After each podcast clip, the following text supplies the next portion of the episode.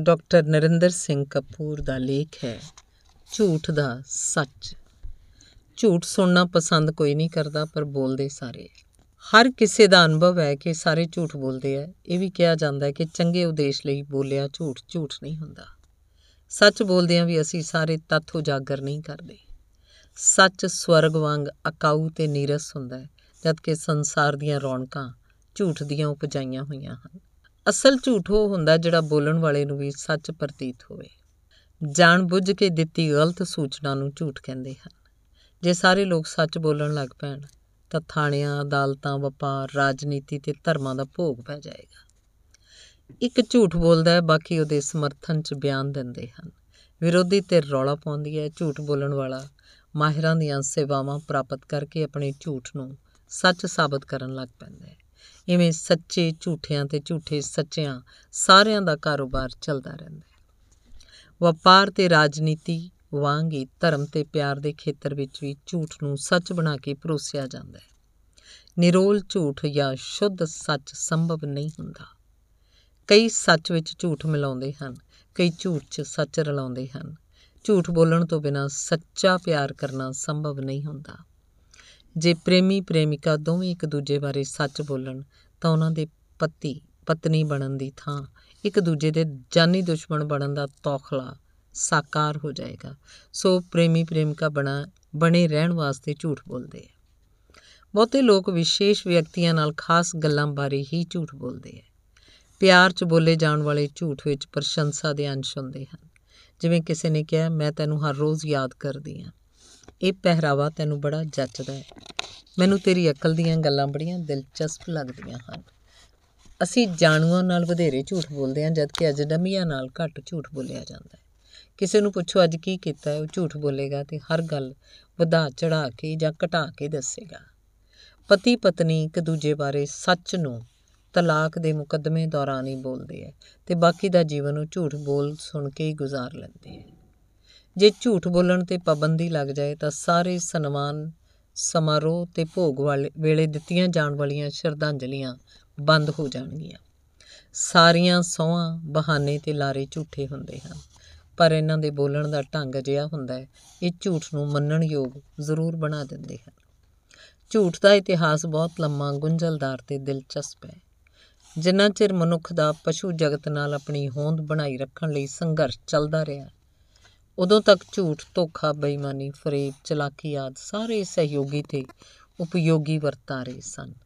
ਇਹ ਸੰਘਰਸ਼ ਲੱਖਾਂ ਸਾਲ ਚੱਲਿਆ ਹੈ ਤੇ ਝੂਠ, ਬੇਈਮਾਨੀ, ਧੋਖਾ ਆਦ ਲੱਛਣ ਮਨੁੱਖੀ ਵਿਹਾਰ ਦਾ ਅੰਗ ਬਣ ਗਏ ਹਨ। ਇਮਾਨਦਾਰੀ ਨਾਲ ਸ਼ਿਕਾਰ ਨਹੀਂ ਕੀਤਾ ਜਾ ਸਕਦਾ, ਸੁਹਿਰਦਤਾ ਨਾਲ ਯੁੱਧ ਨਹੀਂ ਲੜਿਆ ਜਾ ਸਕਦਾ, ਕੇਵਲ ਸੱਚ ਬੋਲਣ ਨਾਲ ਵਪਾਰ ਨਹੀਂ ਚੱਲਦਾ। ਹੁਣ ਵੀ ਮੱਛੀਆਂ ਫੜਨ ਵੇਲੇ ਮਨੁੱਖ ਕੁੰਡੀ ਨਾਲ ਆਟਾ ਲਾ ਕੇ ਵਿਧੀ ਦੋਸਤੀ ਵਾਲੀ ਵਰਤਦਾ ਪਰ ਕਰਦਾ ਧੋਖਾ ਹੈ। ਇਵੇਂ ਹੀ ਫੁੱਟਬਾਲ, ਹਾਕੀ ਆਦ ਖੇਡਾਂ ਆਪਣੇ ਵਿਰੋਧੀਆਂ ਨੂੰ ਚੱਕਮੇ ਦੇਣ ਤੇ ਚਲਾਕੀ ਕਰਨ ਦੀਆਂ ਖੇਡਾਂ ਹਨ।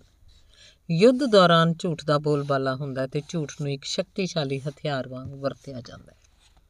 ਜੇ ਕਿਸੇ ਝੂਠ ਨੂੰ ਨਿਰੰਤਰ ਦੁਹਰਾਇਆ ਜਾਏ ਤਾਂ ਸੱਚ ਸਮਝਿਆ ਜਾਂਦਾ ਹੈ। ਮਨੁੱਖ ਵੱਲੋਂ ਧਰਮ ਤੇ ਰੱਬ ਨੂੰ ਐਵੇਂ ਹੀ ਸਿਰਜਿਆ ਗਿਆ ਹੈ। ਰੱਬ ਦੇ ਹੋਣ ਦੀਆਂ ਇੰਨੀਆਂ ਝੂਠੀਆਂ ਗੱਲਾਂ ਕੀਤੀਆਂ ਗਈਆਂ ਕਿ ਰੱਬ ਨੂੰ ਨਾ ਮੰਨਣ ਵਾਲੇ ਨਾਸਤਿਕ ਕਹਿ ਕੇ ਭੰਡੇ ਜਾਂਦੇ ਹਨ। ਹੁਣ ਜਦੋਂ ਮਨੁੱਖ ਘਰੋਂ ਨਿਕਲਦਾ ਤਾਂ ਰਸਤੇ 'ਚ ਭਾਂਤ-ਭਾਂਤ ਦੀਆਂ ਸ਼ਕਲਾਂ ਤੇ ਬਿਰਤੀਆਂ ਵਾਲੇ ਵਿਅਕਤੀ ਉਹਨੂੰ ਮਿਲਦੇ ਆ। ਹਰੇਕ ਵਿਅਕਤੀ ਦੀ ਸ਼ਕਲ ਹੀ ਨਹੀਂ, ਉਹਦੀਆਂ ਆਦਤਾਂ, ਚਲਾਕੀਆਂ ਤੇ ਵਿਹਾਰ ਵੀ ਕਿਸੇ ਨਾ ਕਿਸੇ ਜਾਨਵਰ ਨਾਲ ਮਿਲਦਾ ਹੁੰਦਾ ਹੈ।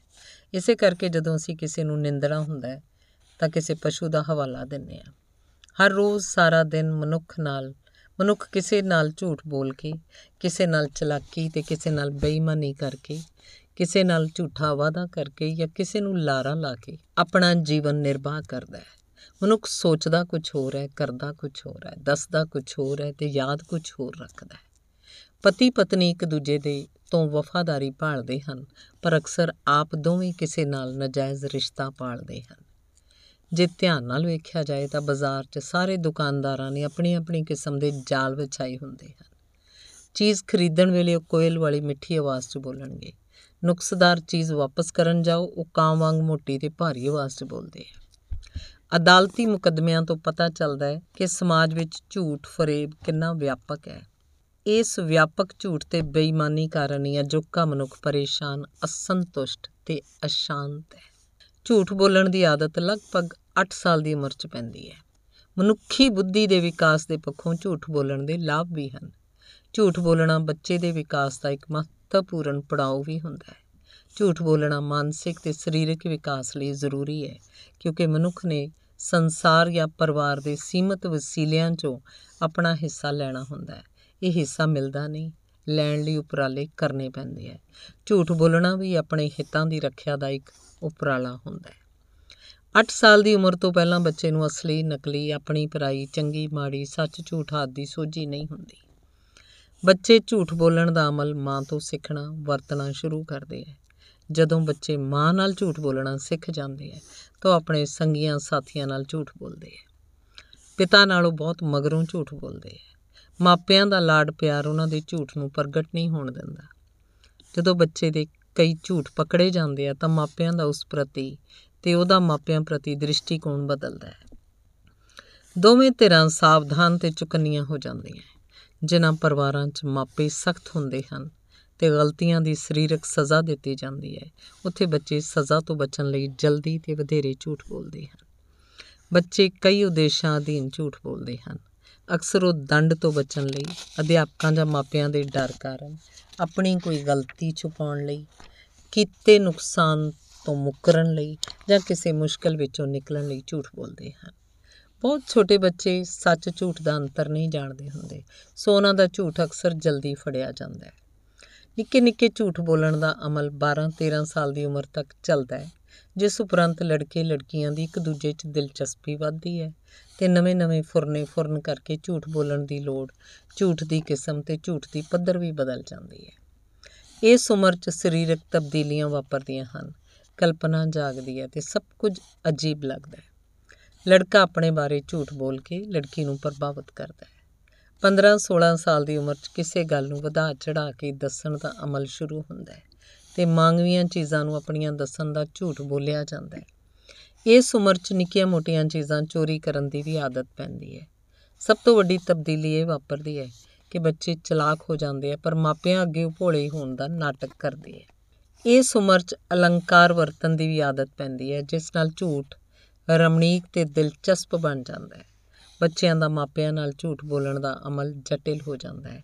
ਇਸ ਅਮਲ 'ਚ ਬੱਚੇ ਚਲਾਕੀ ਕਰਨੀ ਸਿੱਖਦੇ ਆ ਤੇ ਚਲਾਕੀ ਕਰਕੇ ਉਹ ਬੜੇ ਪ੍ਰਸੰਨ ਹੁੰਦੇ ਆ। ਇਸ ਉਮਰ 'ਚ ਹੀ ਉਹ ਆਪਣੀਆਂ ਗੁਪਤ ਗੱਲਾਂ ਸਾਂਝੀਆਂ ਕਰਨ ਵਾਸਤੇ ਦੋਸਤਾਂ, ਸਹੇਲੀਆਂ ਨਾਲ ਗੱਲਾਂ ਕਰਨ ਦੀ ਆਦਤ ਪੈਂਦੀ ਹੈ ਤੇ ਪਿਆਰੇ ਨਾਲ ਵਿਉਂਤ ਬਣਾ ਕੇ ਝੂਠ ਬੋਲਣ ਦਾ ਅਭਿਆਸ ਕੀਤਾ ਜਾਂਦਾ ਹੈ। ਕਦੇ-ਕਦੇ ਹਰੇਕ ਵਿਅਕਤੀ ਝੂਠ ਬੋਲਦਾ ਹੈ, ਬੋਲਣਾ ਪੈਂਦਾ ਹੈ। ਜਿਹੜਾ ਕਹਿੰਦਾ ਹੈ, ਉਹ ਹਮੇਸ਼ਾ ਸੱਚ ਬੋਲਦਾ ਹੈ, ਉਹ ਅਜਿਹਾ ਕਹਿੰਦਿਆਂ ਝੂਠ ਹੀ ਬੋਲ ਰਿਹਾ ਹੁੰਦਾ ਹੈ। ਅਨੇਕਾਂ ਲੋਕ ਆਦਤਨ ਹੀ ਝੂਠ ਬੋਲਦੇ ਹਨ, ਕਿਉਂਕਿ ਸੱਚ ਬੋਲਣ ਨਾਲ ਇਹਨਾਂ ਦਾ ਗੁਜ਼ਾਰਾ ਨਹੀਂ ਹੁੰਦਾ। ਸੱਚ ਬੋਲਣ ਨਾਲ ਪਤੀ ਪਤਨੀ ਵਾਲਾ ਰਿਸ਼ਤਾ ਹੀ ਚੱਲਦਾ ਹੈ। ਨਜਾਇਜ਼ ਰਿਸ਼ਤਾ ਸੱਚ ਨੂੰ ਛੁਪਾ ਕੇ ਜਾਂ ਝੂਠ ਨੂੰ ਸੱਚ ਬਣਾ ਕੇ ਬੋਲਣ ਨਾਲ ਹੀ ਚੱਲਦਾ ਹੈ। ਹਰ ਥਾਂ, ਹਰ ਕੋਈ ਆਪਣੇ ਆਪ ਨੂੰ ਵਿਸ਼ੇਸ਼ ਤੇ ਪਤਵੰਤਾ ਸਿੱਧ ਕਰਨਾ ਚਾਹੁੰਦਾ ਹੈ। ਜਦਕਿ ਹੁੰਦਾ ਹਰ ਕੋਈ ਸਧਾਰਨ ਹੀ ਹੈ, ਸੋ ਝੂਠ ਬੋਲਿਆ ਜਾਂਦਾ ਹੈ। ਦੂਜਿਆਂ ਦੀ ਪ੍ਰਸ਼ੰਸਾ ਤੇ ਪ੍ਰਵਾਨਗੀ ਲੈਣ ਲਈ ਜਾਂ ਆਲੋਚਕਾਂ ਤੋਂ ਬਚਣ ਲਈ ਝੂਠ ਬੋਲਣਾ ਮਜਬੂਰੀ ਬਣ ਜਾਂਦਾ ਹੈ। ਧੰਨਵਾਦ। ਚੱਲਦਾ।